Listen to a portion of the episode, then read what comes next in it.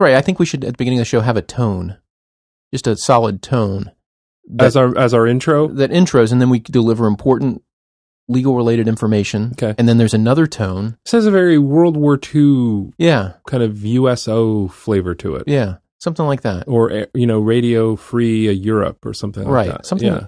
some a- kind of a beep solid tone, a BBC yeah. beep. That, that divides the uh, information into the important information chunks that the listeners need to need to get. This is the BBC World Service. we, we have a tone, and then we can do that. Right. Right. Yeah. We, what, what else you got going on, Joe? You got anything going on? You got got any uh, uh, beads in your bonnet? Mm, there are no beads in my bonnet, Mm-hmm. nor are there any bees in my bonnet. I think it's bead in the bonnet. Bee, not Bead. bead. No, I think it's bead. Beat or bee? Well, certainly not beet. Beet. I have Beets in no the beets in, my. I do no. love beets. I do love a good beet salad. No, I, th- For I- example. I think it's beads in the bonnet because those are irritating. Mm. Uh, you're not a big bonnet wearer, are you, Joe? I'm not. A, I do not tend to wear the bonnet. Now, of course, bees in the bonnet would be that would be really painful, probably, Yeah, and especially if you're allergic or something, that would Yeah. be bad. and then you it's full on anaphylaxis. Oy. So you don't have any of those, though. No, I really don't. It's the beginning of semester. It's a great time. It's a, you know, teaching a new class, and probably shouldn't tell my students that, but maybe they're not listeners. what you you shouldn't tell them that you're teaching a, a class. Oh, that it's a new class for you. You mean? Yes, Oh, okay. So you've never done it before. I've never taught telecommunications before. No, Oh, so you have no experience in it. that's not true. I do have telecommunications practice experience. Uh-huh. I do not have telecommunications teaching experience, Oh, I see. Yeah. Yeah. and these are different things. Of course they are. Of course they are. And, and anything else you want to? Nothing else. Should we get on with the show? Sure. What are you angling for something in particular? No, I'm just I'm trying to see if anything is going to come out. I, I feel like I need a beverage or something. Huh. Okay. What kind of beverage would you like? We can hit pause. Is there a pause button? Nope. No. We've got to keep Hmm. going. Hey, we could go get beverages, but there'll be a lot of dead air. Can't we cut that out? No, can't cut anything out. Oh, it's a new crap. editing rig. Oh, crap. It's all gotta is bad software, man. Boy, this is the, this is our worst show yet so far. I think so. I think it's really shaping up. Uh, I it's because we don't have a guest, so we're, we we lack a sense of discipline, good order. yeah, but you would think that would be like um, you know, no guest, just you and me. Grades are all in. Yeah, grading. You feel like it's like you know, like Mm. you're in a Cadillac, wide lanes, yeah, clear horizons. Let's chat. What do we have to say? But it's all it's all good. turns out I'm still kind of tired. Mm, I always complain. You know, you know the number of episodes I complain I'm tired at the beginning of them. a lot, Yeah, why is especially lately. But I'm not that kind of person. Apparently, you are. Yeah, see, this is the thing. This is, This is a the way thing. to reveal. You think you're not that kind of person, and then you hear yourself reflected, and you Right. realize, boy, it- I'm a jerk. yeah, and it reveals truths. Yeah, So it's a mirror. deep, uncomfortable truths. Podcasting is a mirror, isn't my that, friend. Isn't that a Velvet Underground song? I don't know. Is it? Hmm, I doubt it. hmm, I don't know. Through a glass darkly. Uh, uh, this is the BBC World Service. That was our tone.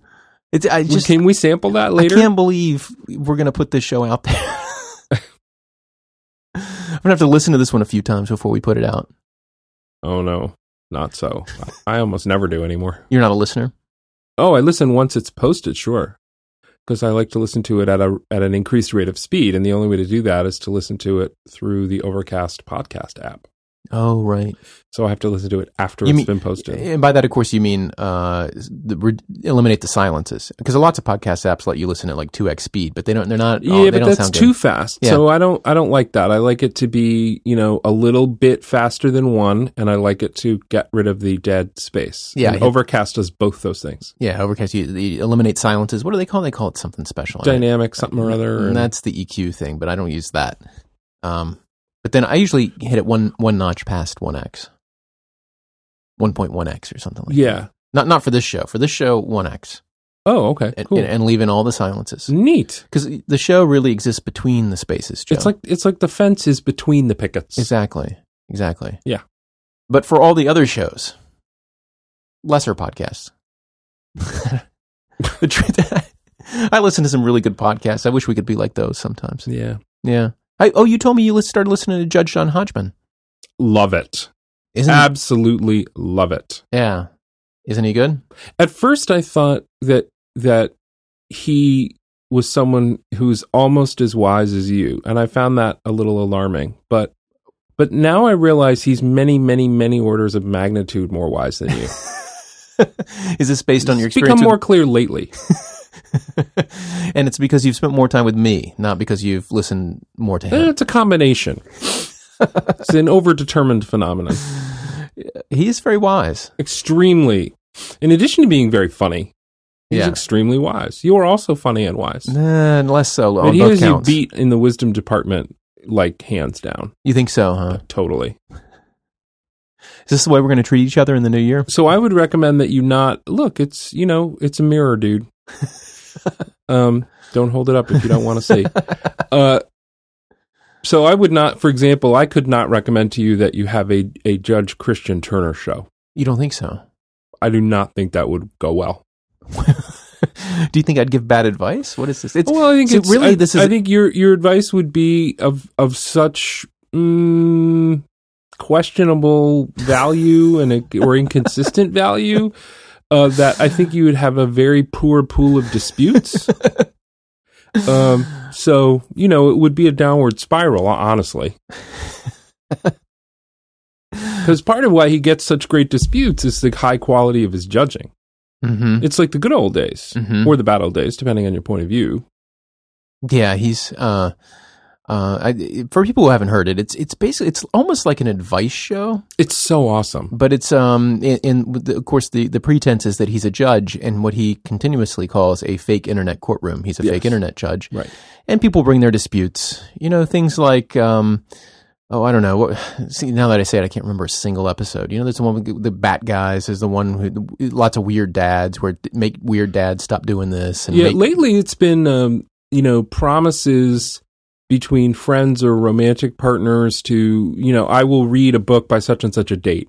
oh yeah, that was this week, right? You know I Yeah. will I will go uh, to see uh this concert um, by such and such a time or right. something like that. Um, and so I love his sense of contract about, uh, and essentially he's sort of reproducing um, the uh, a notion of consideration that he doesn't want to enforce a promise when there hasn't been uh, a real trade of plus and minus on both sides, which is interesting.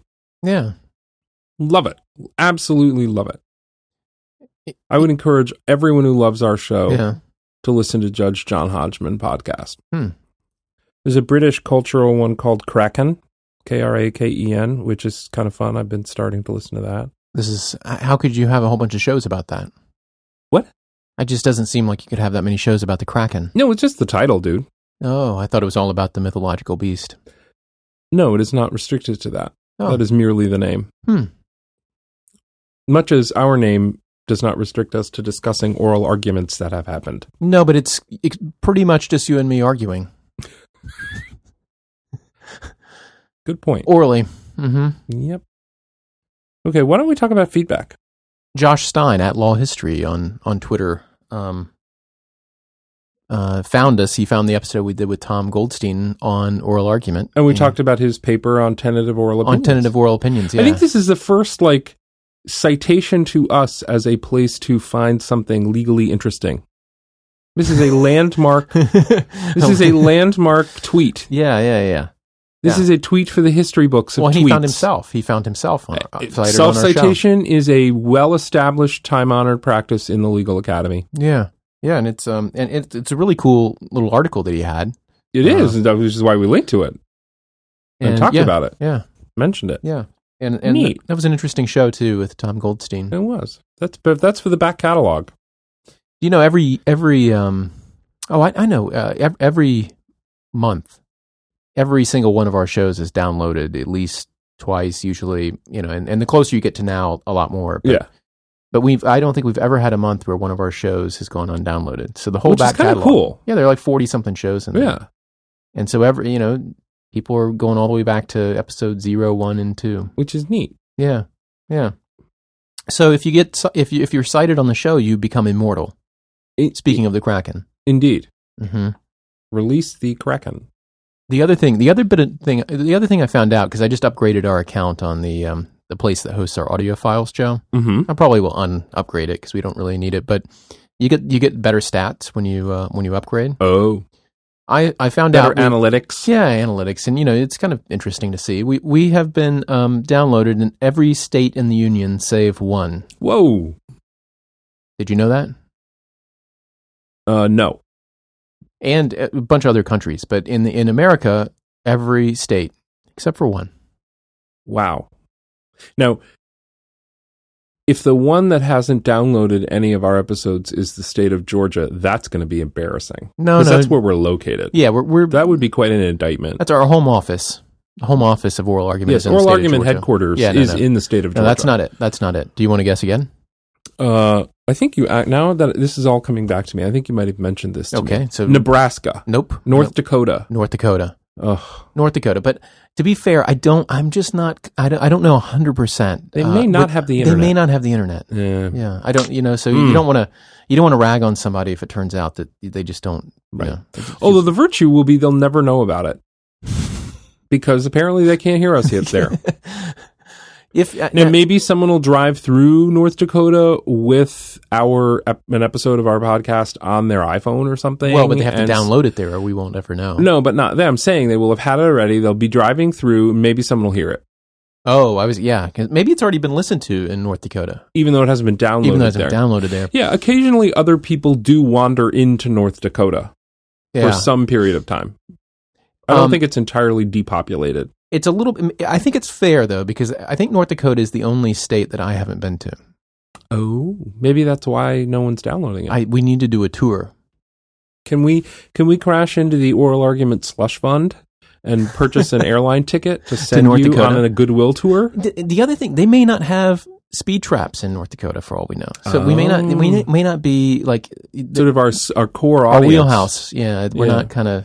People who really are crying Yeah. out for expertise in speed trap law. I just thought about this as we were saying it. Maybe we should do an oral argument tour.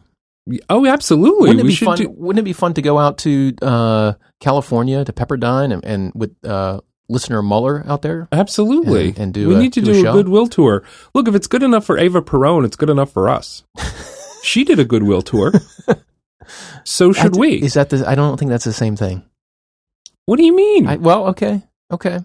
What we if if you would like to have oral argument come to your hometown, Watch out, Buenos Aires. Look, eh, I don't. I don't understand. get in touch. That's all I'm saying. Get in touch if you want. I don't think we need a full parade or anything, do we, Joe?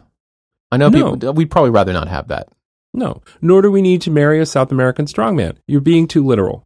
What I'm saying is, we could go on a goodwill tour. No, I was actually telling people don't worry about getting the mayor and the big open cars and having a parade. Oh, I can understand you don't why have people. to do that if you don't want to. I, I understand why people might right. feel they But need to do that, but you don't do have to do that. We will we just don't come. have to be given the keys to every city that we go to. we'll just come to your law school and and in front of a live studio audience, we'll record an episode of Oral Argument. Absolutely. Featuring whatever prominent persons are interested in appearing at your location. Mm-hmm. Write us and let us know if you want us to come to your law school.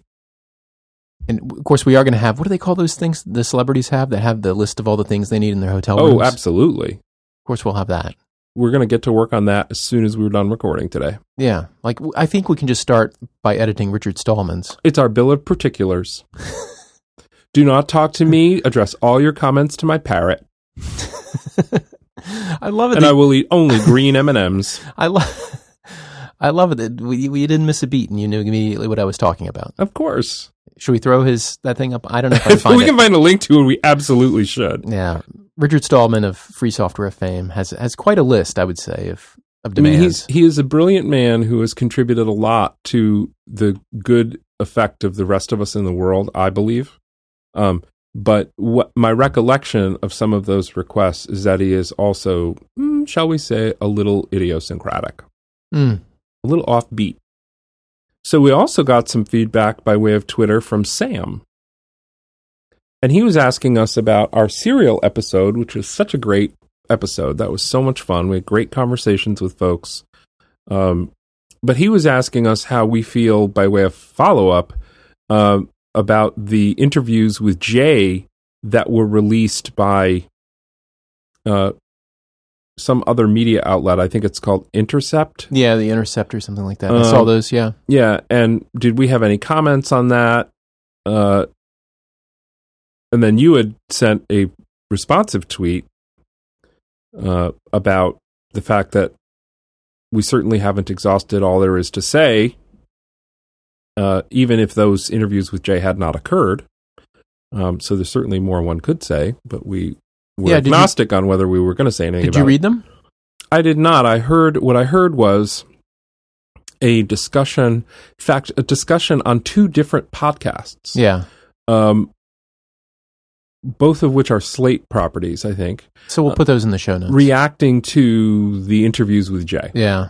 Uh, and um, and they, of course, in the midst of commenting on them, they described some of what he said. I also read a little piece by uh, by Ezra Klein on Vox about his take on the Jay interviews. hmm I never not actually got around to reading. After that, at that point, I sort of felt like, uh, do I want to read them? Uh, I'm not sure. Probably not. You know what I do want to recommend people read What's because? I think it's kind of amazing yeah. um, and kind of a, a credit to to lawyers uh, as a group. Um, there is a lawyer named Susan Simpson who has a blog called The View from LL2. It's at viewfromll2.com. And she has been commenting on Serial and on the case that is the focus of Serial. And so, for example, today she posted because Intercept has not only done the interviews with Jay, they've also now interviewed the prosecutor in the case Oh, really? and they're starting to release those interviews. And she writes these, and has been for a while now, these extensive commentaries with all sorts of additional material that she has pulled up from the trial record. She's created cell phone coverage maps. She's done amazing, amazing stuff. And so, if you are a person who loves serial and, and is looking for more reading material, you've probably already found her yeah. honestly, Yeah, yeah, because yeah. I think people have come to recognize she's doing such amazing work commenting on and building out the the sort of the information you can learn about the case uh, on her blog. That I would just point people to that and say, "Wow, look Okay. at what a person can do." Yeah, I, I've um I did uh I did read the Jay interview, at least parts of them. I think I think there were three. Okay, I did read them. Um, I don't I don't remember them in detail, and it's kind of thing where if we had a guest on, maybe we'll talk about this again at some point in the future. But I don't know what I, else I have to say, you know, about um because there are people who are much deeper into this than I am. I think. yeah, have kind of and me, I'm much deeper into it than I am. yeah. Needless to say, I've not been on the serial Reddit, Joe, Yeah, spinning up yarns and theories.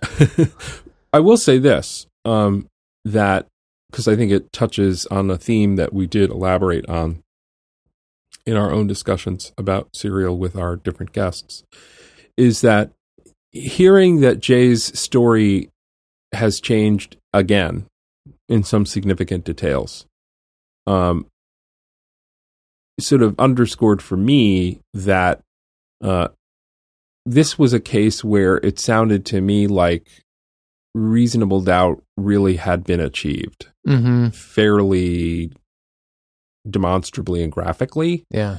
and the kind of producing in me an incomprehension about the conviction. Right. um now and of course yes you know yada yada yada i get it. It's this is years later and uh, of course what he said now isn't what he said blah, blah, blah, i understand all that. I'm not a moron. Um but it, it's just worrying about what it meant at the time for people to think that amidst all the lies it was already apparent he had told uh, even within the proceeding itself Uh, Mhm. that to convict very troubling I, I agree. I, you know, I think I, I don't have much to add to what I said last week at this point. Um, but you know, I think a lot of people liked it. as we get more feedback on that show. Maybe it's something we can think about with having other people on, and we can we can dig back into it. But I agree with you. I mean, that's that's essentially the reaction that I had to. Um, and we, we've got a feed. We, we do have a bit of feedback about reasonable doubt coming up, but we're not quite there yet. Uh, do we want to do the next one? no i just did one I said we. Do we want to do the next one? yeah Uh, this one is um, right in our wheelhouse. This was great. From uh, on Twitter, we heard from. Let, us just call him a co-host. Co-host uh, Anthony Kreis. Occasional co-host. Yeah, he was on our serial show, and he, He was, was. and he uh, in an episode of his own, the Yeah. uh, Fire Hose of Equality. Episode. He will no doubt be a guest again. Oh, sure. I think there's. I think we can say that with a fairly high degree of certainty. Yeah, yeah, yeah. I'm, I'm sure he'll be on again, and uh, he he tweets us with um, quite a story uh, in the Orlando Sentinel. Yeah. A story from yet just yesterday. Here's the headline, Joe. Lawsuits by drivers ticketed for flashing headlights produce change, comma, no money. Mm, You get it? I do. Change is money. You get that? Yeah. Yeah. I see what they did there. Yeah. Yeah. Um, but but can you believe it? There there's there's a practice, and maybe we got to get these guys on the show. But there there has a, a practice which has devoted itself. I don't know, devote that may be too strong. I think they do other things too. yeah. Well, although But they saw an maybe one day opportunity. though. Maybe they- one day. They saw an opportunity for some impact litigation, yeah. I'll just here's the top. And I, they took the opportunity. as you can see, Joe, I, you know, I pulled this up a while back when, when we first got the tweet and read it. Yeah. And now I've pulled it up again, and of course, what do I hit? You know. see? Can you not? of course, you can't see because there's a large thing there saying you've reached your limit of premium things oh, on the oh, site. rats. Yeah, it's you know, it's if a newspaper is not trying to get actually, you know what it is? It's local TV sites, Lo- local TV stations' websites routinely try to get my location. Those Oh. are the ones I always have to hit no when it says is asking for your location. Okay. Yeah, and and this is what news sites are doing now. They're you know maybe we'll have a show one day about the about newspapers and business models and everything else. So I'm not going to blame them for trying to, but I can't. I've got to read around the site. I can still read the article, Joe Okay. uh, a father and son team of. Do you know how to pronounce this place? Ovi- o- Oviedo, Oviedo, Oviedo, I'd never heard of it. O V I E D O. Lawyers set out in 2011 to stop cops from ticketing drivers who flash their headlights to warn oncoming drivers of speed traps. They got the law changed, but lost a pair of lawsuits designed for, for uh, designed to force law enforcement agencies to pay for violating the free speech rights of those who were ticketed. And then the the quote the lawyer going to say to say that he thinks it's a victory for First Amendment rights. So so they were able to go to court and basically get the get the practice stopped, get it overturned. Uh, but it sounds like they weren't able to get damages, I guess, through civil rights suits. I don't know. The I didn't. Um, I, I can't read the whole thing right here, right now. But I, I, that's my memory of it. You, did you take a look at this too, Joe? I did, and that, and you're you are correct in in your uh, memory and your summary. Uh, they uh, eventually, what the story reports is that the Florida legislature rewrote the uh, relevant statutes to make it clear, as a matter of state law, that drivers have the right to flash their headlights as a means of communication to other drivers. Um, which is the legal proposition for which they were fighting in their lawsuits. In any event, and the, and those you know that new statute sort of superseded the lawsuits.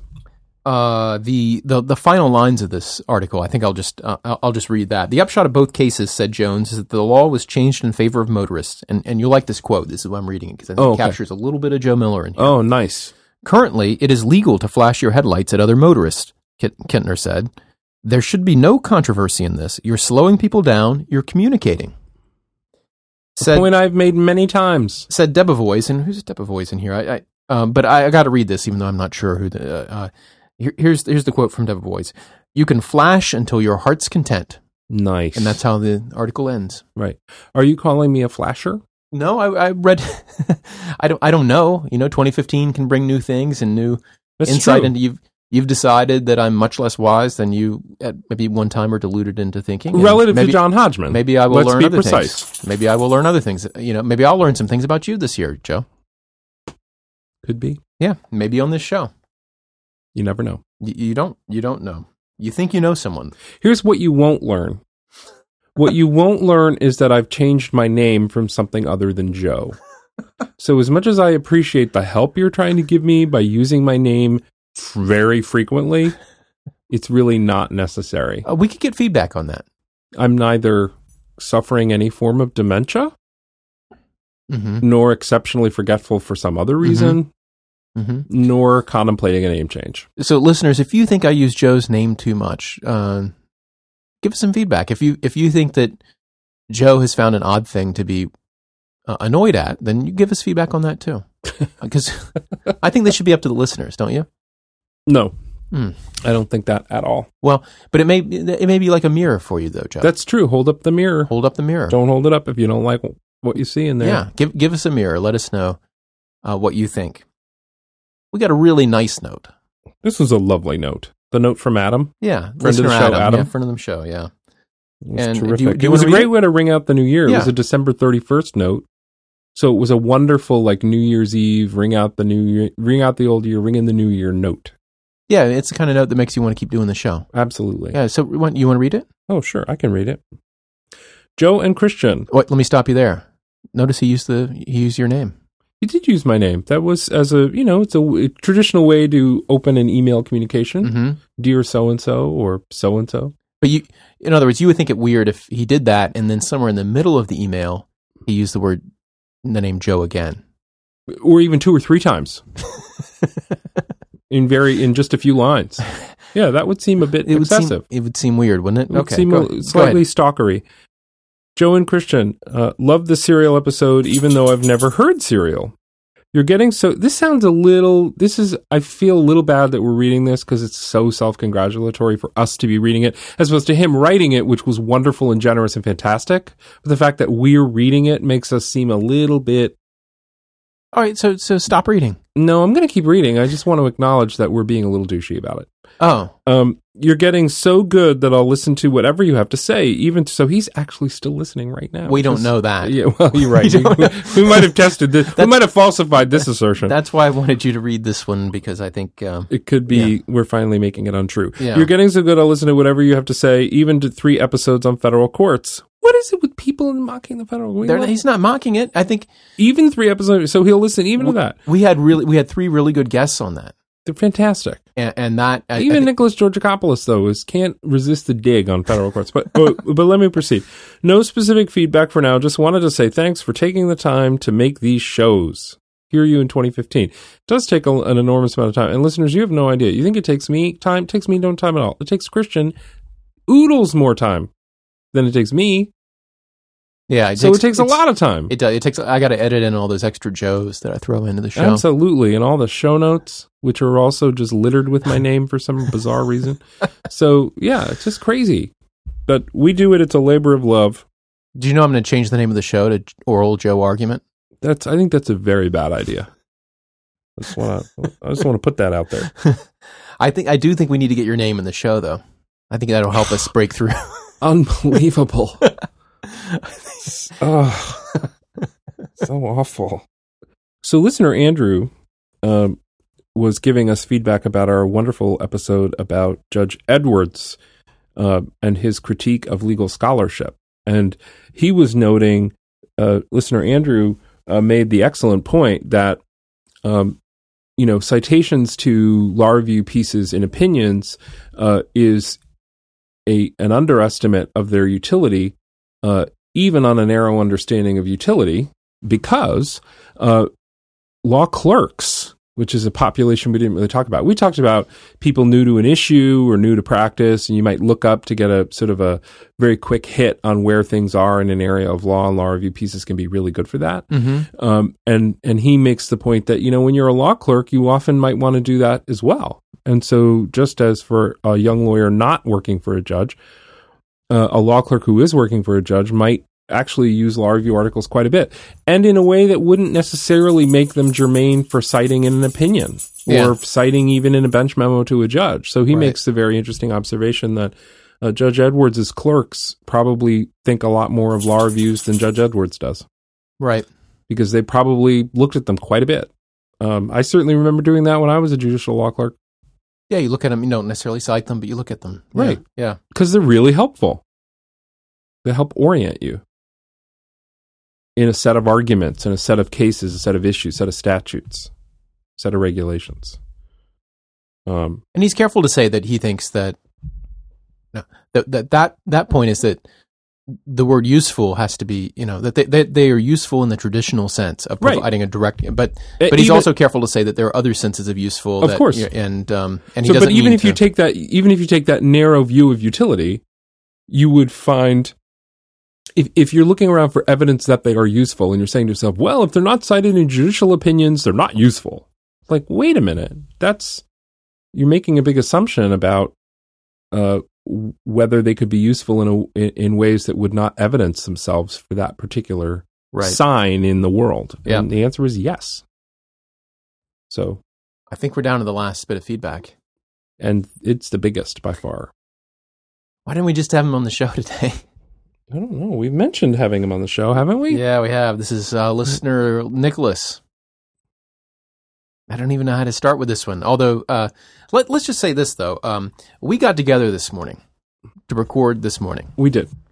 Uh, had some, you know, just blowing out the cobwebs in the machine, and and took a while with that, which irritated you to begin with. And then, um, getting ready, you know, to, to record, we I start to look at this email from Nicholas Georgakopoulos. Yes. ha- having had read it a while back um, and thinking about it, and we can t- and we started to talk about it a little bit. I started to think about it some more because there were parts of it I didn't quite understand, and eventually became clear that we weren't going to record this morning. True. You had other stuff to do, True. and But, but that's virtually a truism. yeah, meaning you can always say you had other stuff to do. I always, in fact, have other stuff to do. Of course, It's not merely a thing I am saying. I, I, I believe you. I don't I don't disbelieve you. Uh, but but this email really made me think, and I spent a, a good chunk of the afternoon kind of going through it and and um, and doing my own calculations and things, and, and we'll talk about that in, in a second. But uh, It was a serial inspired email from him. Yeah, yeah, and the, the email kind of comes in two parts. Do you want to do you do you have any summary of this? My reaction when I first read it was that uh, he was making some interesting points about how the probabilities of various components of criminal prosecutions interact Mm-hmm. um, and that uh, you could focus if you wanted on just the problems in criminal justice with death penalty cases, but but actually the problems may be much more pervasive than that, Right. um, and that one of those problems is thinking about the standard used to evaluate guilt or not guilt, Yeah, so the because he- beyond a reasonable doubt standard. and because he, was writing in reaction to this is kind of a a, a little bit of a tug of war we had with Dahlia uh, on that serial show. Very minor though. Of course, it's very minor because she, had, you know, It was very like- fleeting. Of, of course, but but um, she wanted to talk about, I think, uh, or or or thinks that the focus or a focus. See, I'm even hesitating about this. But the question is, you know, where do you start with the problem of innocent people going to jail and systemic bias and like where do you get started? And she was trying to say there's a lot of low hanging fruit. There's stuff that we know. You know, Brandon Garrett, for example, has been a Yeah. a real leader on Right. on highlighting some of these thing and Yes. things and making it you know more publicly accessible and more and part of the part of the, an integral part of the public consciousness just to know that eyewitness testimony is unreliable various kinds of racial biases in the system uh, the problem of um, coerced confessions i mean there, there's a lot now that people know even if they don't know all the details Mhm. that um, that ma- maybe they didn't before or maybe at least it wasn't at the um, wouldn't be as at the tips of people's tongues as it as it is now Mhm. uh, and and and I think one of the things Dahlia was trying to say is, look, if you're worried about these kinds of problems, there's a lot that we know that we could do now that would fix a lot of these problems, and so let's do that. And and and um, Nicholas's email was that that's of course true. He says I don't disagree with any of that, but there's also this problem of kind of the standard, the standard by which pol- the standard police use to bring someone in to trial, or the prosecutors use to bring someone to trial, and the and the standard that the jurors use. You, you seem Yeah. is is it? Do I have that right? Yeah. So he starts with this. Uh, it's almost an aphorism. Do I have that right? Aphorism. This is. I'd rather ten It's yeah, guilty it's- people go free than the one innocent person go to jail. Yeah. As a way to give voice to the intuition that it would be abominable uh, to have a criminal justice system where many people who are incarcerated, and uh, I think we're speaking of serious crimes here, that having many people uh, sitting in jail uh, as perpetrators of those crimes when in fact they didn't perpetrate them Yeah. would be abominable. It would be a terrible thing. both for those individuals and because it would mean the perpetrators weren't sitting in jail, Right. which would is sort of doubly horrifying. Uh, so yeah, one way to give voice to that uh, is to say, "Boy, I'd rather, you know, I want us, I want us to do so well at making sure we're convicting only the guilty that, that we might let some guilty people go, rather than convict some innocent people." Yeah. So, so one way of looking at the the criminal justice system is it you know it's a machine. You know, like all of law, it's a machine. You some information comes in and, and a decision comes out, right? Yeah. And in a in a It's trial, like a signal detection machine Yeah, or an information processing machine. and how should it work in a in a world of uncertainty? That's kind of the engineering question here. Yeah. Like, how should this machine work in a in a world of uncertainty where you're never going to know for sure, you know, who pulled the trigger or what was in their heart when they pulled the And trigger? where you can be fairly sure to- you're going to make at least, you know, you're going to make two kinds of mistakes pr- on a pr- pretty regular basis. You're going to have false positives and false negatives. hmm Um, and you're going to have true positives and true negatives. Those are great. Those aren't mistakes. So that's Right. exactly what you want. Some some true positives, some true negatives. But that in getting the mix of these things, uh, you're going to have some choices to make, and they and they interrelate. Right. I, I might in my in my I might find ways to avoid one mistake, but that drive up the other. Yeah. Um, so you have to make choices. They're they're unavoidable.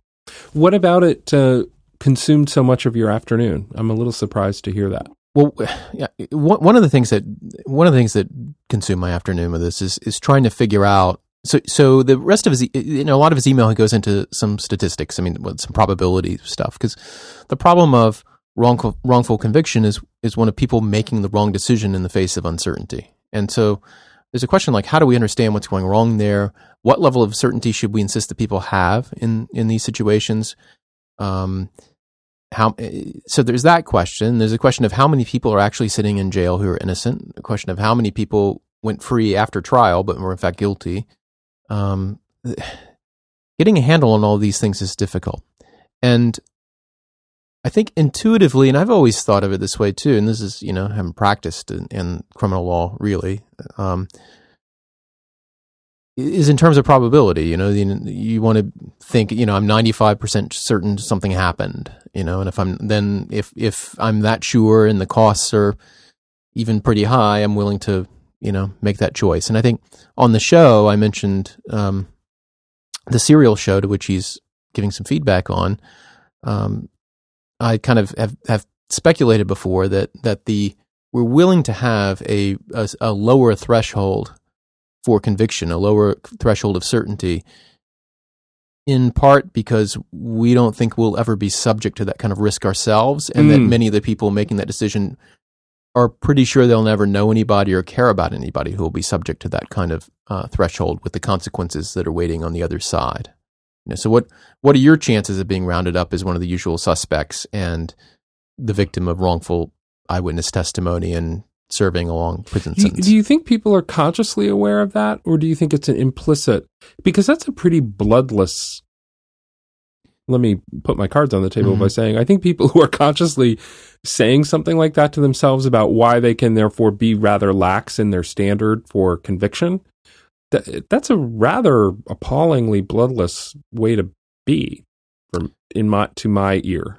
Well, I yeah, I, I don't know. I don't need to worry about getting this wrong because it's not like it'll ever be me. That's that. Wow, that's but of course, they're not. They, they don't want to get it wrong. I mean, everyone wants to get it right. But Ah, your, so- your your sense of what it means to get it right, I think, changes when you have skin in the game, so to speak. Right. So in one fashion or another, right? And there's different ways to construct that, ha- having quote skin in the game. Right. Maybe it's someone who's very much like the social groups that I'm a member of. right, Um, right, and and it, it just makes it more. Re- it makes the consequences of failure more real, and more vivid, and seemingly more undeserved. Especially than if you lump people in a group together as as the usual suspects. You know, yeah, maybe they weren't guilty of that, but they were guilty of something else. You know, that kind of thinking. Uh, or, you know, I, I don't know. It just, there has to be something to explain the tolerance for putting people to death or putting them into long prison sentences on even 5% uncertainty. yeah, like why is it? I mean, when you think about it, why would you be willing to convict even five people who didn't do it? Right. And that's why, you know, I had this, Why would you be willing to convict any people who didn't do it? But of course, that that way of formulating it, it sort of tries to deny the uncertainty. Yeah, and it ignores the costs of letting someone go free who is a murderer, Which is really whatever. bad, too. Right. I mean, you those costs kind of go hand in hand, right? Because if you lower the threshold, you get more guilty people, but you let more innocent people go. So we'll talk about this more in, in a second. But uh, I, I you know suggested in serial uh, in the serial show that um, and, and have written about that you know people ought to you can't do it in a trial but people ought to think about whether they are willing to take that bet for themselves in other words if i'm wrong about this am i willing to go to prison for that length of time so i'm i think this guy's guilty. Well how certain are you? Are you so certain that if you're wrong you yourself are willing to go to prison and carry out the sentence or someone that you love? That if we so and and a, so if we found out. Right. Right. If it later came to light, would you be willing to take that bet? That's the question. Would you be willing to take that bet? And if not then why are you willing to take the bet with this person's life? Yeah, since you're not willing to take it with your own. because every criminal conviction is a gamble, right? It's betting that person's life or welfare on a conclusion, a factual conclusion that you've made, Right. right? And and Yeah. there's and there's no particular reason if that person is in fact innocent why Now, they should psychologically, what is it like to say, I would be willing, yeah, I would take that bet? What it means is you never think it'll happen. You never think it will come to light that they didn't do it. Because no one is going to want to put themselves in jail to serve someone else's sentence for a crime they're quite certain they didn't commit. Right, and that's like, well, I, know I didn't do it. I don't. so no, I'm not. I'm one- I'm not willing to serve that person's sentence for it. Um, well, but you would be. I think you would take that bet if you could say, well, yeah, that's never going to happen. It's never going to come to light that this person didn't do it because this person did do it, yeah, right? I mean, that's when you psychologically, that's when you would take that bet. I'm That's- trying to live inside That's a psychological narrative that you're telling yourself. Is that what you're saying? Yeah. I'm trying to. I'm trying to get inside what it would be like to be asked to take that bet. How about this one then? This I think I mentioned this one. Am I, get, am I getting that Yeah, wrong? No, no. That, that's I think that's what people would be like. Even if you tell them to take that bet, they of course I'll take the bet because I didn't do it, or you know, or maybe maybe of course I won't take that bet because I know this person did it. I mean, I. But what, what do you? Go ahead. What do- What do you think? I. Uh, okay, I guess I didn't succeed in describing what I was trying to. well, just, just say say it again. You- You've tried to phrase it as asking a person whether they would be willing to gamble with their own freedom instead of somebody else's. Right. And I think that what that is, what that would really be like to be asked that, saying, you know, in essence, you shouldn't vote to convict unless you would be willing to serve that person's sentence if it came to light that they didn't do it. Right. Right. Under what circumstance, just me, Joe Miller, under what does that mean for me? Right. Well, what it means for me is that if I thought there Yeah. were any possibility that it would come to light that they didn't do it, I wouldn't vote to convict right. because I'm not willing to serve a sentence for that crime because I didn't do that crime, Yeah. The law and which I know for sure. right. And the law and economists would say that that you don't have you don't have enough inducement to do it. Right. Because the, the the benefit of putting a guilty person away is spread over everybody. Right. I mean, you're not going to take a you know you're socially we should be willing to take the risk of some error in order to put the guilty away but no one person is going to bet their life on a single convict right? Mm. i mean that i'm not saying people actually think that way but there's kind of a kind of an economic way of thinking So you- about So the maybe your metaphor it's a public good. Those convictions are yeah convictions are a public good and so you can't expect people to bear the full cost of accuracy.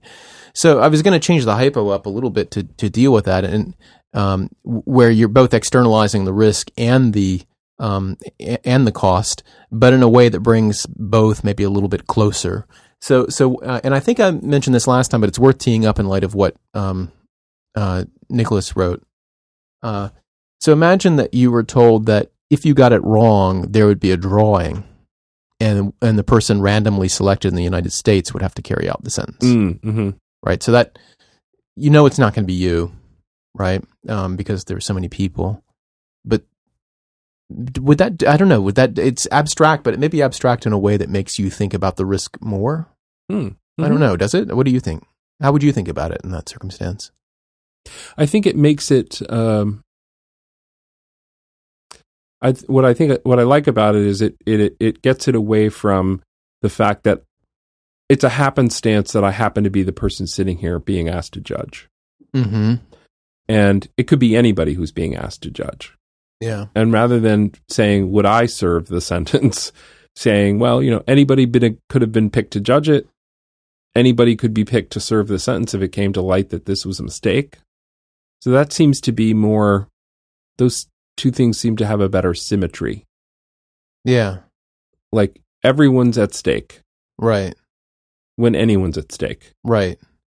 It, and and it's a and it's just yeah. I, I was thinking it maybe maybe it helps you realize that the person in front of you, if they are innocent, is being asked to make a sacrifice in order for the whole system to work. Yeah, And, and, the random really drawing brings that home, right? That our system involves sacrifice Yeah. to work. Yep. Yep. Um, and it can't be otherwise. I mean, this is one thing we, we talked about last time, right? If you have a criminal justice system, there will be people who go to prison or suffer consequences who, in fact, are innocent. Yeah, in a weird way, it is a. I mean, asking a person to to um, asking a. It is a staggering thing when you think about it. Um, like a person who is wrongfully convicted and who know, like who knows it. Like, there's not a question about their psychological capacity at some moment in time. They're they are correct. They correctly know they did not do it Yeah. and they're being imprisoned for it. Right. There's a sense in which a person it, it, it's it seems inhuman to to say it, but there's a sense in which that person you, you could make the argument that the person should should acknowledge that well, uh, you know, up until the day I'm taken away to the prison, I've been living in a society that had as one of its predicates the need to imprison people with less than certain information. Yeah. And I've been getting the benefit of that. Social contract. And and this and now I'm the price of that happens to be falling on me today, Yeah. but the day before today it was falling on somebody else. And the day after today it will fall on someone else again. Yeah. And so I think that But it's boy, that just seems so like who has that kind of equanimity and who nobody. no, I mean, you would, it's a, I mean, we, we, uh, we celebrate one of the kinds of heroes that we celebrate in film and, and literature is the, the wrongfully convicted person or the person who stands up for the wrongfully convicted person because we recognize that it is, um, Yeah, like who keeps fighting? Yeah, it's we recognize this is the greatest sacrifice in a way that we, you know, there are other people who sacrifice for our country and for other countries, but but the wrongfully convicted is Like is one such is one such person who is scorned and not celebrated up until the moment of if ever and goodness knows how many people have died never having cleared their names and Right. um so this is it's a huge uh it is a huge sacrifice but it's one But that yeah. What I guess I, I just feel like we, when we say it's we're acknowledging that the system requires sacrifice. Um, when we try to implement it in the real world, hmm it sounds as if you could almost make the argument, like you could almost be standing in front of that person, and say, "Look, I, I understand. Uh, let's assume you're wrongly convicted. You just got convicted. You're about to be dragged off to prison. I understand. You, you're telling me it's a mistake, even if you're right that it's a mistake. You really should go peacefully because you Yeah, really should accept that. You know, it could have been you a bunch of other times, and it wasn't." Yeah, this is and, the, yeah. and you got the benefit of that. You lived in freedom in a system where one of the prices of that freedom was that some people were getting wrongly convicted. Uh, you know, and now it, and part of the reciprocity of that is now you're getting dragged off to jail. It's inconceivable that you would sit there and say that to that person. no, no, of course not. Yeah, I mean that's we are we don't drag people off to jail unless we are convinced beyond a reasonable doubt that they are guilty. Yeah, and that's the sense in which I mean, one thing that I that I definitely liked about the Nicholas email was that it was it, it, by by engaging in some of the probability models and and there are lots of others too that evidence scholars use Bayesian probability, et cetera. Um, but but to me, it sort of highlights the fact that there that probability as as natural a metaphor it is to to reach for, um, it it really just doesn't fit at some sense in some sense. But isn't that what we're doing? I don't. Why does it not fit? I mean, it. Uh, It doesn't fit because it doesn't it doesn't capture the sense of what you just said, which is we want to be sure. morally, we want to be sure. I think that the me- but it's, it's not one about of these probabilities myths. It's one of these sense. myths that that is insidious that we hold to that you know that there aren't guilty people in jail or or that if there are, it was a oh, you terrible. mean innocent people in jail? yeah, One hopes there are many aren't- guilty yeah, yeah, people in jail. That, that there aren't uh, uh, wrongfully convicted people in jail, and if there are, it will be discovered, and it's a terrible mistake rather than a something that will happen in the system. In the same way that we know that you know people driving will lead to you know tens of thousands of deaths. You know, probably about thirty thousand deaths this year, and that, but we choose to do that. Um, we don't want them to happen, but we know that it will happen. Right. And similarly, operating this criminal justice system, we know that it will happen. But maybe the measure of the moral worth of a society is not in is not in insisting that no innocent person is ever convicted, um, but in but in its efforts to avert that, right? And it's um, you know, does it does it treat criminal defendants as uh, as if they were anyone else, right? Uh, as if it could be any of us, right? Does it?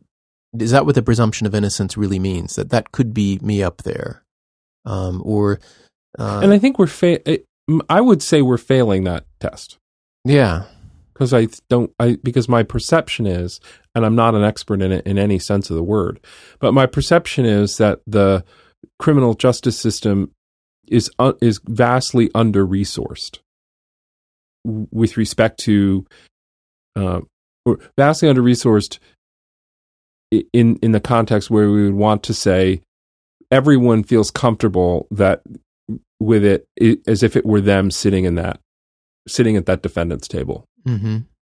I don't think we're doing. I don't think we're resourcing things that way. Well, should we talk about his model? Can we before we do that? Can we say one thing that you said that was I think was fascinating is that we're like, I think one reason why I mean this is perfectly obvious, but just to make sure it gets said, like so having a system, the only way to guarantee that no innocent persons are convicted is that no persons of any kind be convicted. Right. In other words, we'd have to shut the whole thing down, Yeah. uh, and that and that's monstrous Right. the prospect of not imprisoning any people who committed terrible crimes Right. is horrifying. Right. Like we would not want to live in that place Right. that that decided, well, we just can't have a criminal justice system. No. Right. that would be really bad. right. Um, and people just need to recognize uh, it, it's important to recognize that because that's an adult way to conceive of the fact that we we realize even in our imperfect world with our imperfect information, we're going to have to try to put criminals. We're going to have to try to correctly convict people who do bad Right. things, and, and to do this fairly, I think you know. which means there are going to be people imprisoned who didn't do it, yeah. who who are wrongly convicted. It's it's going to happen. but it's like the attitude. I mean, that was the that was the thing about some of the stuff that came out in Serial that was disappointing, right? It, it's the attitude of prosecutors in terms of building cases, right? Like you've got your guy, and now you're going to build a case against this person to convict him or her, right? And it's instead of searching for the truth, um, Right. and and then after the convicted you know even when some of these people who were the innocence starts to be clearer and clearer the prosecutors almost get more committed to hanging on to the conviction in a lot of cases these are weird It's kind of twisted. yeah Really. and there are cases where of course they did something immoral uh, withheld evidence well, right, and then they're found out. and they're Right. found out and i don't know if there have uh, i forget whether it, i know there's been talk about trying some prosecutors for some of these And there were headlines about this fairly routinely, yeah where and it can be in murders, but it can be in all kinds of other cases too. Well, one one thing that Nicholas does is he starts from this aphorism about ten guilty people going free before we convict one person, right? And could that be like if you try to turn that into something like a, a model? How do you get from there to the to what reasonable doubt should mean, right?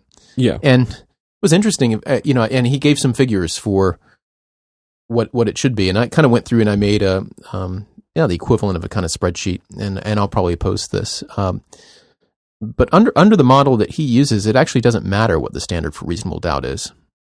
right? So so here's the the, the model I think that is behind um, Nicholas's email, which gets at like how many innocent people are going to be convicted under various standards that the jury uses, and and he importantly adds right what really matters as well is the array of people put in front of the jury by prosecutors. Right.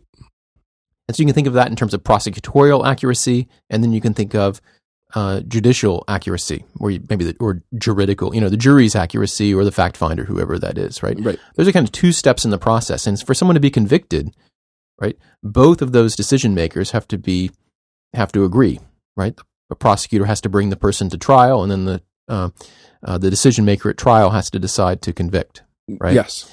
and uh, the the model Nicholas sent, which is actually you know it's fascinating just to look at. It's almost like a lower bound on error in terms error in terms of conviction.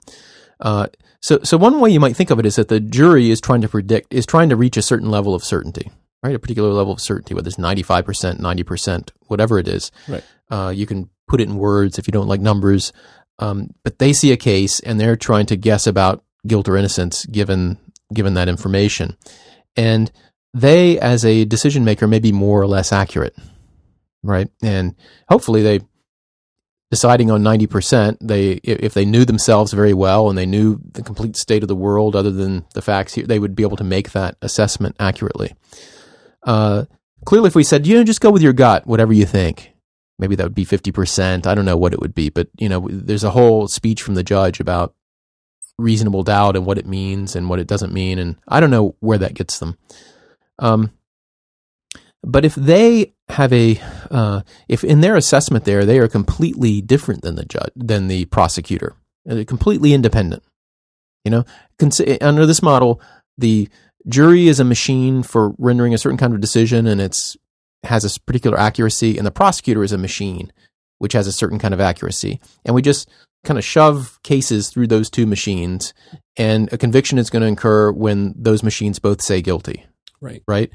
Um, of course, that's not the way that it works, right? Because prosecutors and juries can be wrong about a case for some of the same reasons, Yes. like eyewitness testimony and et cetera. And so, um, one would expect that um, that the wrongfully convicted, right, appeal as a target to prosecutors and to juries for again for some of the same reasons. And so, this model where Yeah, they might have some of the same mistaken beliefs about human behavior. They might have some of the same mistaken beliefs about um, the the you know the tendency of some crimes to occur in some contexts, Right. as opposed to other contexts, Right.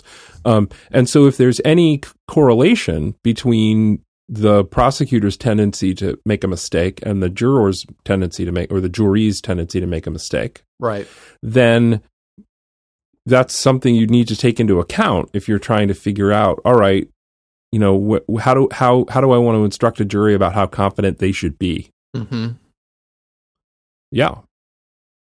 You can assume independence of of accuracy or you could relax that assumption and Right. say oh no actually maybe their accuracy is correlated right.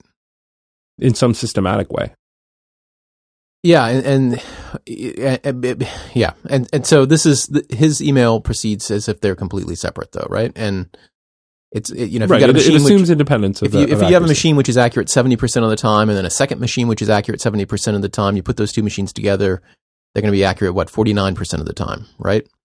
Um, but anyway, I've done the little the math here on this, and it's what's interesting is ten guilty people going free for every innocent person convicted it is completely dependent on the on the prosecutor on the first stage. Once you've and and he actually did the math on that, and I think it's what ninety. They have to be ninety point um, nine oh nine oh nine oh percent accurate. Mhm. right? If they are ninety point nine oh nine oh nine oh percent accurate, then ten guilty people will go free for every innocent person convicted, and it doesn't matter what the jury's standard is. doesn't matter at all because it's um, because that prosecutor step plays such a large role. No, it doesn't matter at all because um, the number of, of guilty people who go free divided by the number of innocent people who are who are convicted, um, that ratio doesn't change with the erroneous conviction rate. If a prosecutor is 70% accurate, meaning 70 uh, out of 100 people, 70 of them will be factually guilty, 30%, 30 will be factually innocent. Um, then 2.333 or two and a third guilty um, people will go free for every one person wrongfully convicted. Now, if the jury is 80% accurate as a, as a machine, right, then it turns out about 10% of the people in jail will be innocent. If we up the jury's accuracy a little bit, let me You're saying, and you're holding the prosecutor's accuracy constant. Yes, right. So the, the prosecutor is, is 70% accurate there. Okay. So, and if we, if we, um, if the jury now becomes 90% accurate, okay, still two point three three three, two and a third guilty people for every person that goes free. But now 4.5% of the people in jail are factually innocent.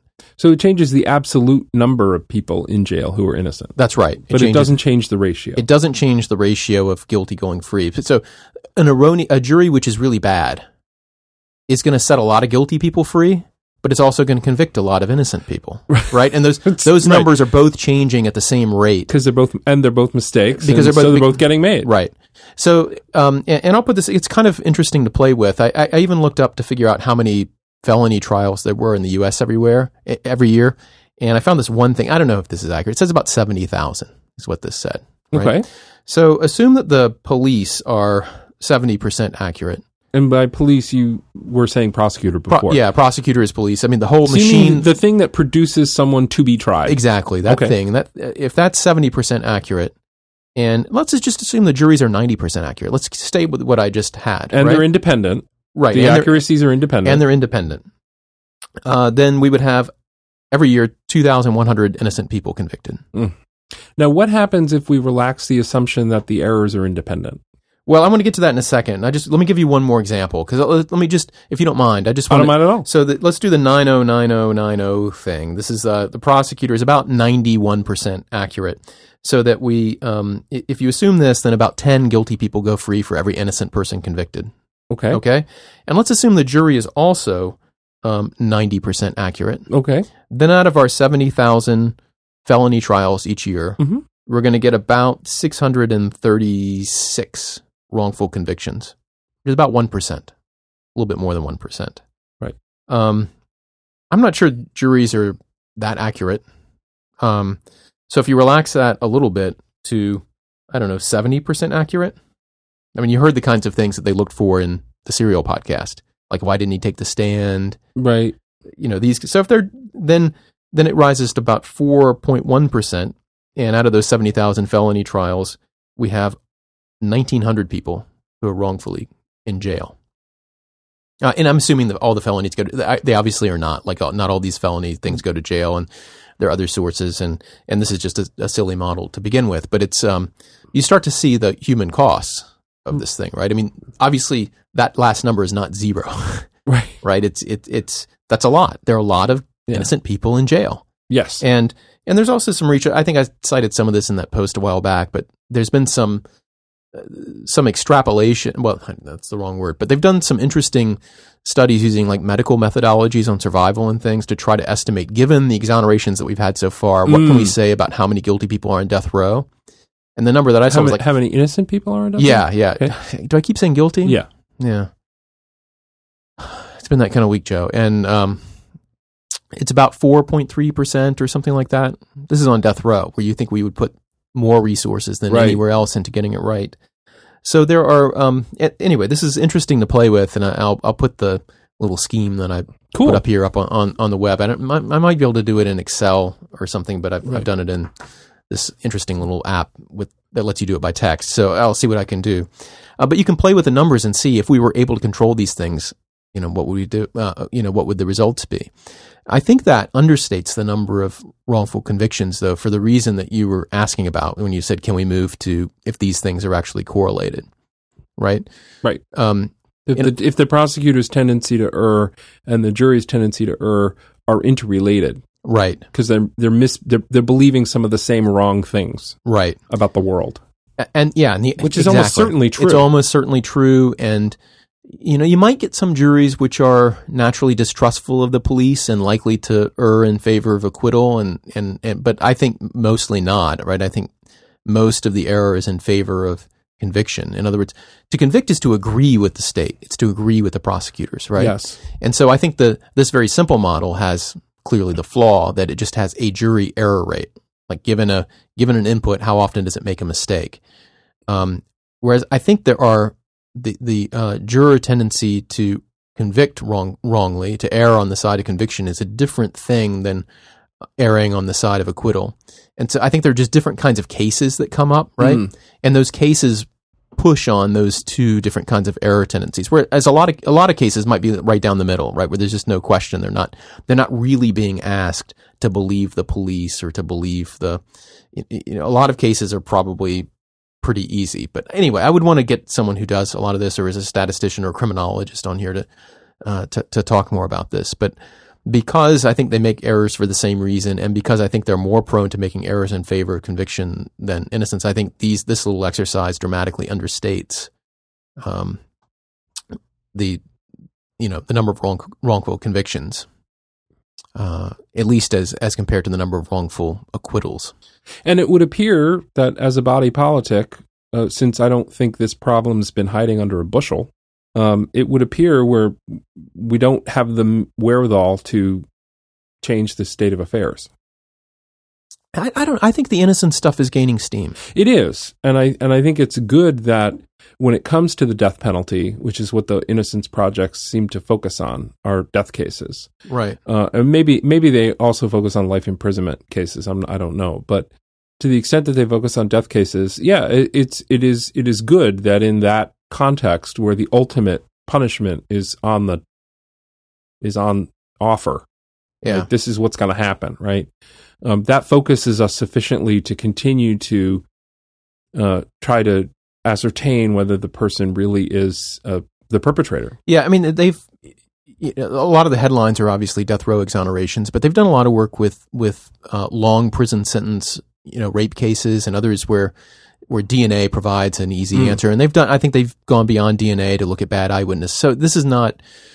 I think the the scope is expanding as you get more of these projects throughout the country, and uh, we'll need someone on the show to, to speak more to what they're doing, uh, what they're doing now. Um, but it's um, you know, it is, and and maybe it's also connected to the dramatically decreasing crime rate. Uh, Oh, yeah. you know, as and for whatever reason, that probably read stuff about the connection between lead and crime that Kevin Drum keeps harping on, I, Yeah. which I think he's, you know, Uh, yeah, I'm if I had to bet, I'd bet that he's correct about that. But for whatever reason, crime, violent crime rates have been plummeting. And as people are less fearful, I think we can see it. You know, uh, uh if we think of it like a sacrifice, think about being in the heat of battle. You just expect sacrifice from people, right? I mean, I'm watching the 11 o'clock news every night back in the 80s, and there are all, all these murders, and they're flashing, you know, uh, the, you have the little stations chyron down at the bottom and the blue flashing headlights, and you just know every show is going to be about murders and rapes in your neighborhood. People are scared, right? And it's like we need to put away the bad guys. right. And and and if you and if you pushed me, would you take that bet? You know, there was a point in our history, a recent history, where I bet a lot of people would take that bet because we got to put away the bad guys. And if the and if what it means is uh, that for every one that we find out was wrong, we have to like tie someone to a rock, like in that movie Dragonslayer. Are you familiar with it, Joe? I'm sure I've seen it. I've seen most bad movies. We least got to once. we got to sacrifice the uh, you know we got to sacrifice the in that in that case always the young actress young actress to the dragon. Mm, Uh, so if we have to do that, then then we'll do it because we need to live. yeah. We can't live this way. I don't. But now I think you know, I I would hope people are becoming slightly less fearful, and with less fear comes a greater, to, you know, tolerance to either spend social resources on getting it right, or even maybe even tolerating fewer um, convictions of the of the guilty. I don't know. What do you think? I share your hope that with the greatly falling crime rate, and it I've heard it said recently. I wish I'm. I'm searching my mind remember where. Where uh, my my sense is that the, that there that there are not very good explanations for. You mentioned the Kevin Drum one, but that that the people who look at this seriously can't are, are actually having a fair bit of trouble explaining why Why it's falling? why yeah. it's fallen to the degree that it has. I mean, some of it is demographics, Yeah. uh, be, in terms of you know younger people commit more crime, all other things being equal. yeah. Uh, blah blah blah. But th- but that this is actually hard to explain. I would like to think it's also due to the because I would also like to believe in this other effect. You know, IQs are going up over time dramatically, Mm. and So I don't know. Maybe maybe we're nutrition maybe we're getting smarter as a species, Right. And, and whatever you think about IQ, I don't mean to, Yeah. you know. So obviously. so anyway, I, I mean, I, I I share your hope that as um, as people's perception of the personal risk to them of the incidence of major crimes or serious crimes, uh, as as people become as people perceive that the crime rate is falling and it is in fact falling, uh, if that pre if that creates a little bit more breathing room to take a make a sober reevaluation yeah. of the extent to which we're probably putting innocent people in jail and and what a horror that is that we're doing that yeah. um uh, yeah i hope that we do find ways to ameliorate that to do it less because it's truly terrible And part of it's having a clear sense of the costs too, right? I mean, it's it's knowing how many innocent people are convicted. It's not it's not so rare that every time it happens, we make an inspiring movie about the person, right? We just we don't have the resources to do that. It's it's more common, and and then figuring out the connection between that problem and how it happened, and and and maybe recognizing what the inevitable consequence of our kind of probability standards or our standards for certainty with you know having a and and and there's a problem with that because probability is oftentimes somewhat counterintuitive like once there are a few layers of it it's easy to kind of lose the lose the thread and the chain of causation between connecting things and true this is the other part of Nicholas's email, and it, and it I'll also link up a great um, uh, episode of I think it's on Philosophy Bites about the philosophy of probability, which is really interesting. Uh, Hmm. there, there's um, you know you and I had a conversation with a listener one time. We won't say who. All, uh, debating this whole oh probability yeah i thing, know right? Right? now- right? I, I just remember who you're talking yeah, about what it means to say that. Um, eh, let me, should we? Can I just say this? Because this is well. Let me just say what Nicholas said, and then and then I'll raise this and we, we'll end the show because this is this is going on. But um, uh, one of the things he puts in there about this is probability and how it's difficult to get pe- get people to think about probability in the right way. So let me run through both examples. Let's so uh, let's suppose there's a witness who's accurate in identifying cab color in the dusk sixty percent of the time. Of the number of cabs in the city, 70% are yellow and 30% are black, and the witness identifies the cab as black, right? So 60% accurate in terms of predicting and says, I saw a black cab. Now, how confident are we that the person actually saw a black cab? Let's suppose the jury somehow even knew that this person correctly identified cabs 60% of the time okay right? Is the probability that the actual cab that the witness saw was black over 50%? and he says no No, it's actually less than 40%. right? The probability that that cab, given it, given the cab viewers, and so there's, well, I'm not going to go into the probability over the radio, but, uh, um, but that, it's, it's super interesting, right? Yeah, uh, you know, how we make these inferences and, some maybe some of the low hanging fruit, and this was I think part of what his email was about. So maybe some of the low hanging fruit is not just the stuff that we know people pay too much attention to, like eyewitness testimony. Uh, All that is surely low hanging fruit, but there are also probabilistically wrong inferences that people make all the time. And is there a way of finding out the important probabilistic inferences that people make and fixing it either by cueing them or instructing them or, or something you know and he gives another example about vaccines that people are probably familiar with but And the thing that I was saying before when I was talking about probability not maybe not being a helpful way to talk about it, I mean, what if it turns out that the best way to stop the, the best way to get people to to stop making these sort of uh, demonstrably probabilistically incorrect inferences is to stop talking about probabilities. Because that is in fact not a helpful way to get people to try to think of it. Right. That they're n- that they're actually not trying to think of that until you ask them to. And then once you ask them to it turns out they're bad at it. What if instead what people tend to do is think in terms of what's the story that best explains all the facts we know? Hmm like here are the things we we know because they seem verified in a way that makes sense given how I live my life right right so it seems like these are the facts that I'm that I'm confident in. Now, given those facts, that I'm confident in, what story about what happened explains fully those facts? Second, how many of those stories are there Right. that do a really great job explaining all the facts that I know? Yeah. Well, if it turns out there's only one such story that does a great job, or it turns out there are 10 such stories that do a great job. Well, now I'm you're giving me a way to talk about how sure I am that isn't really about probabilities. Right.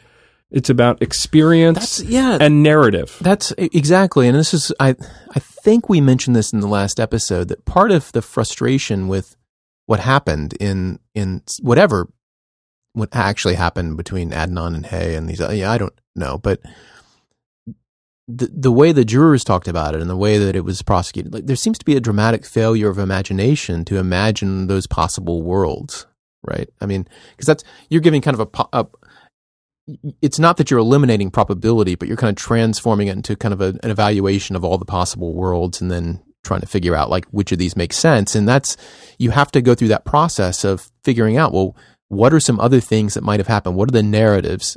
You know, Right. what are the, what is the set of accounts that I and can it's actually not, you're not the only one who has to do it. Of course, you you have help, right? Yeah, yeah. like one the lawyer for one side is in the room, Right. trying to persuade you that the story that best explains all the things we know is definitely the story Yeah. that means he did it. yeah. Right, Well, and the other lawyer is trying to. Now, I think it also explains why, no matter how you Isn't this what happens, jurors? Let me finish. Okay. I, I think it also explains why, no matter what you tell jurors, they are naturally frustrated when they do not hear from the defendant Yeah. because they feel like that person has a lot to say about a story that helps explain the facts we know. Right. And you feel like you're not hearing like wait a minute this is one of the most important stories that's in the that could be possible in the room and you're not telling me. Yeah. What are the set of stories you might be thinking as a juror? What are this? What are the set of stories which are possible? What are what are the set of worlds that are possible here that are consistent with your deciding that the best way to get off uh, uh, of these charges is not to tell me anything? right? I mean, Right. like a regular, if you don't know anything about law and how these things work and the wrong inferences people make and, and the fact that once you're on the stand, you can get all these other things out, which take advantage of people. You know, what I mean is, you know, that you're going to get all these old convictions coming in and all these Right things for which are right for a relevant. legally unsophisticated person. Right. They're, they're, the story in their mind that explains why you're not testifying is that you did it. Right.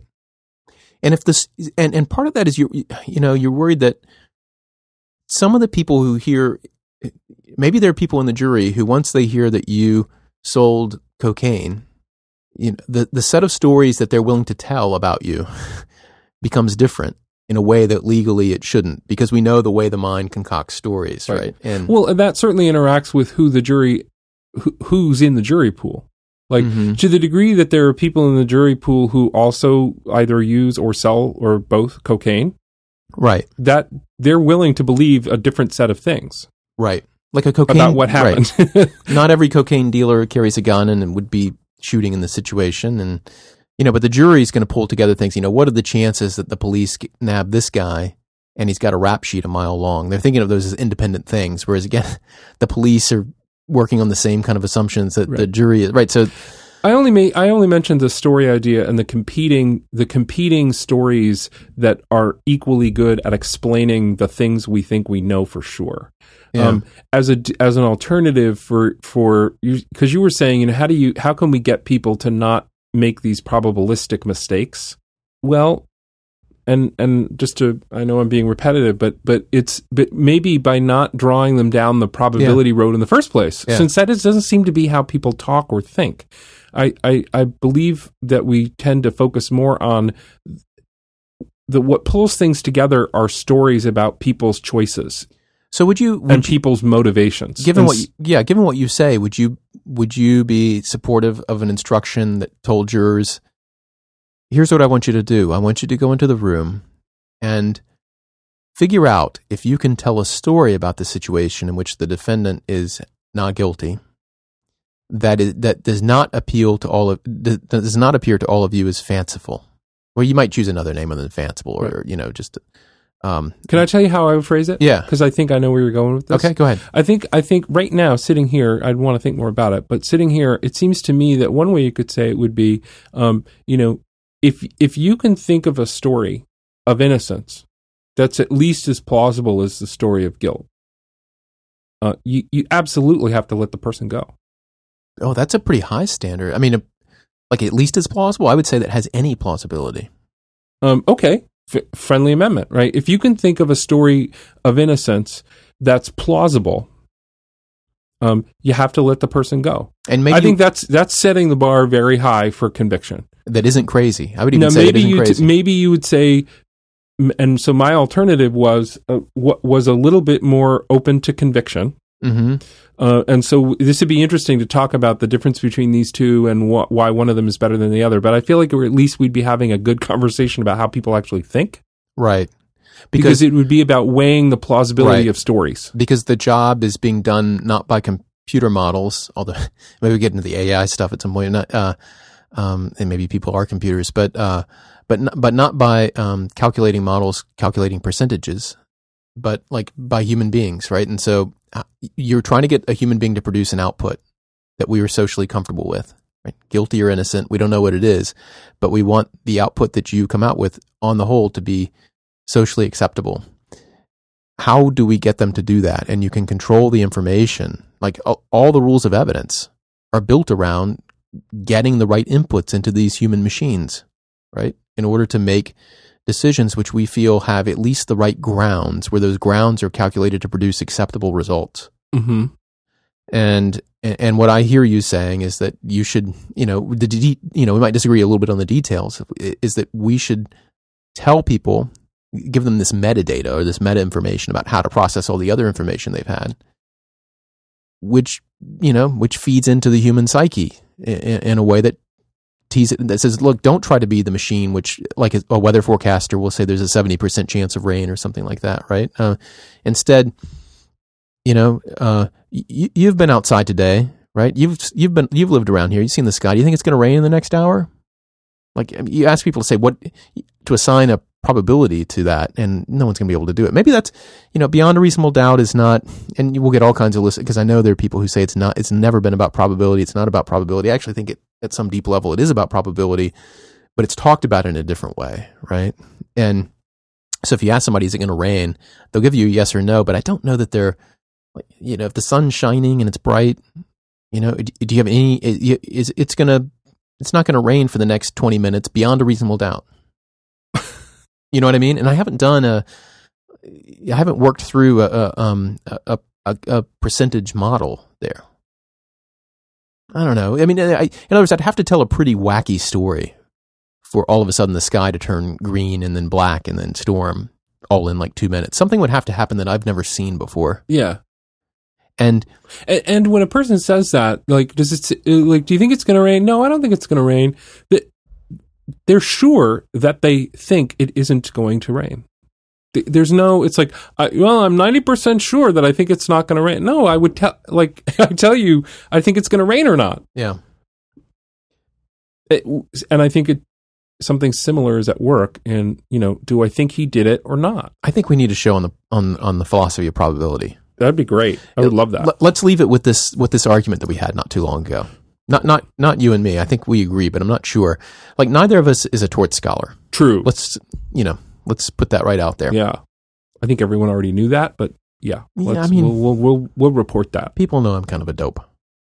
You keep the show on the on the rails, Joe. I think people know that. I don't know about that. Uh, but so we had this debate among I think non lawyers.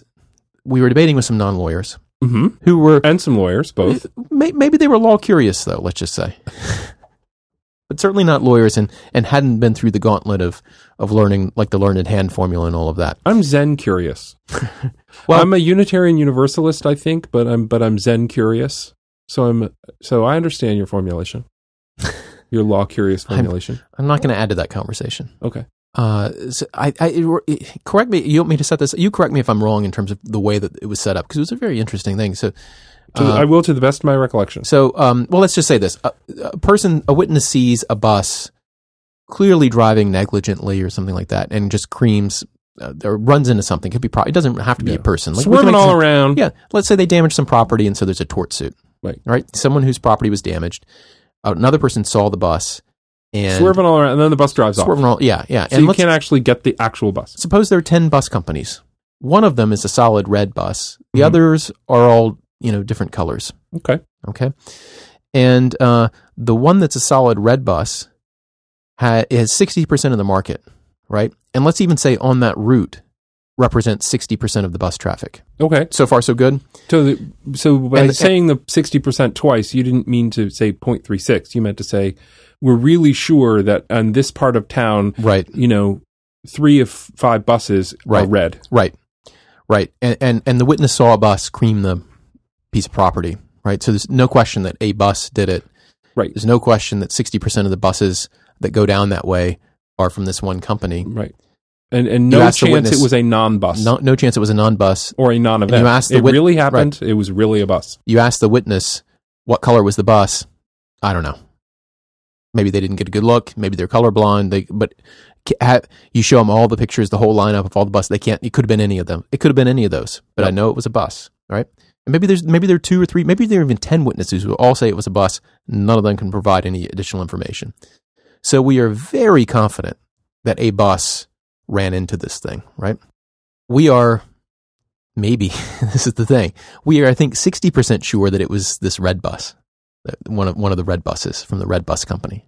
Should they be liable in tort? And in, and in tort, unlike um, unlike criminal law, where we've been debating the standards and people think it's ninety five percent, whatever, it's beyond a reasonable doubt, obviously. In torts, it's fifty percent plus Yeah, it's until it's preponderance. preponderance. Like, is it more likely than not? Right. You can Uh, say a the- mere Is preponderance. it, is it more likely that than not that the defendant um, is responsible? You know, I'm not going to go through proximately cause the injury, blah blah blah, and defenses, but uh, is it more likely than not that this is this is the case? Uh, and the non lawyers pushed back on the idea that the red bus company should be liable. And I actually don't know. Maybe we'll hear from some tort scholars that that I've forgotten something from my first year of law school. Right. And in fact, without more, you can't say you can't just deduce that from that kind of evidence. But But, how I it don't see feels why to not. me sitting here is if what you care about in tort law is is asking the person who can best bear a loss to bear it, then it seems fairly straightforward to me that the red bus company is liable. But what if But, um but if you if you think tort law is mostly about making sure, a la criminal law, that that someone who actually did a wrong is held to account for it, right um, then knowing that three of the five in town are red doesn't feel like it gets you all that much. Because what you want to know is who really did it, not not the base rate on buses in town, yeah. Right? I mean, it's But what if we changed it though, Joe, to uh, a homeless person who wears a certain kind of shirt or something like that? You know, and maybe there are, are a few, but maybe one of them goes to on the street more often than the others, and you have all kinds of evidence about that. How you know, and and some someone who wore a shirt of the kind that that homeless person wore, wears beat somebody up. I don't know. And well, we're back to criminal law now. No, yeah, but no, this is but this will be a tort suit for it, right? Oh, it's a battery yeah, and, suit. And forget the fact that they're judgment proof. I mean, it's a stupid example from the beginning. I'm just trying to s- replace the bus company with someone who isn't. Um, Yeah, but that's not a negligence. Battery and negligence are different to me. Negligence. I was saying in tort, if if you're yeah, yeah, but if it- you're focusing your negligence, okay, it's an intentional tort case. you're telling You me I'm fighting the hypo. well, it's so an intentional tort it. case. You still need more likely than not, right? But maybe it's negligence. I don't just replace the bus company with a person who is actually less rich than the alternatives. Okay, right? Um, so you can't. It, it's questionable whether we should use richness in any event to assign among possible, you know, um, tortfeasors. There was something about the pushback from from these non lawyers, which you know you started to put into words when I cut you off. That that was uh, in a way compelling, right? I mean, that we want some kind of there's some there's some kinds of evidence that go to moral blameworthiness in a way that others don't in the human mind, right? Isn't that what you were getting at? yeah, that it's retrib- the notion of retribution. It's critical that you that you actually hold to account the person who did it and not anybody else. Yeah, so it's a lot different than those DES cases that, that cause birth defects. These medication. What was it? What was DES? Uh, Thalidomide, yeah, uh, there's some some medication, and pregnant women took it. And an anti-nausea defects, yeah. medication, I think. And a bunch of people made this stuff, right? And maybe they do this with asbestos too. But they couldn't know. tell which person Yeah, had had which company had made the very medicine you took. right? And a lot of people were sick, and so they assigned liability. And But they know that like one company had 30% of the market, and another had 20, and another had 30, and then another had. So maybe that's you know. what you do. You hold all the bus companies in town liable, and you allocate it according to like the red company has to pay three fifths. Right. The other companies, maybe that's what you do. All the bus companies in town are liable But it's like, because you're sure it's a bus. so what's the role of probability? That's the interesting thing here. And so I'm sure anybody, even who teaches first year torts, could probably give us an easy answer to what the right answer Yeah. is. I I would be surprised if it were not that the red bus company is is liable. Uh, but the DES case shows something different because in the DES case, you see that the difference is that you know that the company, even that has two percent of the market and sold two percent of the pills, injured two percent of the people, or you know, or at least had- whatever the rate is whatever the rate is of injury drug, right. times two percent, right? And we we know that this happened, and um, whereas you know, um, Whereas a bunch of those buses didn't hit Didn't anybody, didn't hurt anybody, Right. didn't right. and you can had- change the buses into individuals if you think the company should, you know, Right. Because then you're really going to be visiting, you're going to be asking for a sacrifice. Mm. Yeah, and in that sense, tort and criminal really are just two slices of the very same thing. Yeah. Even without, like, even without just saying, well, torts is what happens when you have a 50% standard and criminal is what you have when you have a 95% standard. That's one way of looking at it. Another way of looking at it is they are, you know, both about reallocations of things in order to accomplish good, you know, Right. objectives that, Yeah, that necessarily include sacrifice. Indeed. Hmm. I feel like we ought to have a show about that. I'd like some listener feedback on that on that bus example. May, and it, it, it even if you're not a tort scholar, because I I'm sure you know there's a ready-made torts answer here, and it might even be persuasive. I mean, um, but it, I suspect that there are different views about that. I mean that that are whatever answer the law gives, there are other answers which are interesting. So I'd like to hear what other people think in general. I know what my, I know what our mutual friend thinks And what is that? consternation that there could be liability. You're talking about the non-lawyer friend. Yeah, the non-lawyer friend. Yeah. Right? You just don't have anybody saying, you know, it, it doesn't seem like evidence. Yeah, like you'd be you'd be if you make the red bus company pay, you're doing that in a circumstance where no one actually said the red bus company did it. Yeah, and of course, and that's not the point. The point is find out who really did it. And there's real I think there's a but this good bit of person, yeah, and this person didn't didn't object to the idea of circumstantial evidence, but there was something about just the raw probabilistic fact right. that didn't seem like the right kind of evidence to assign. And when the eyewitness says judgment? I can't say, Yeah, it's that seems like wow. And then I even tried in the conversation, I think, to say there's a loss here, and all the law is doing is trying to decide where. You know, so you say that's not the right kind of evidence, but why should we leave all of that loss on the, the victim? Right. Right? I mean, that, you know, that's this is the For the sake of better evidence. right. This is like saying, well, we shouldn't sacrifice anybody in criminal law, but what about the victims and the future victims? And Right. you know, Right. what do you want to do now? Stop.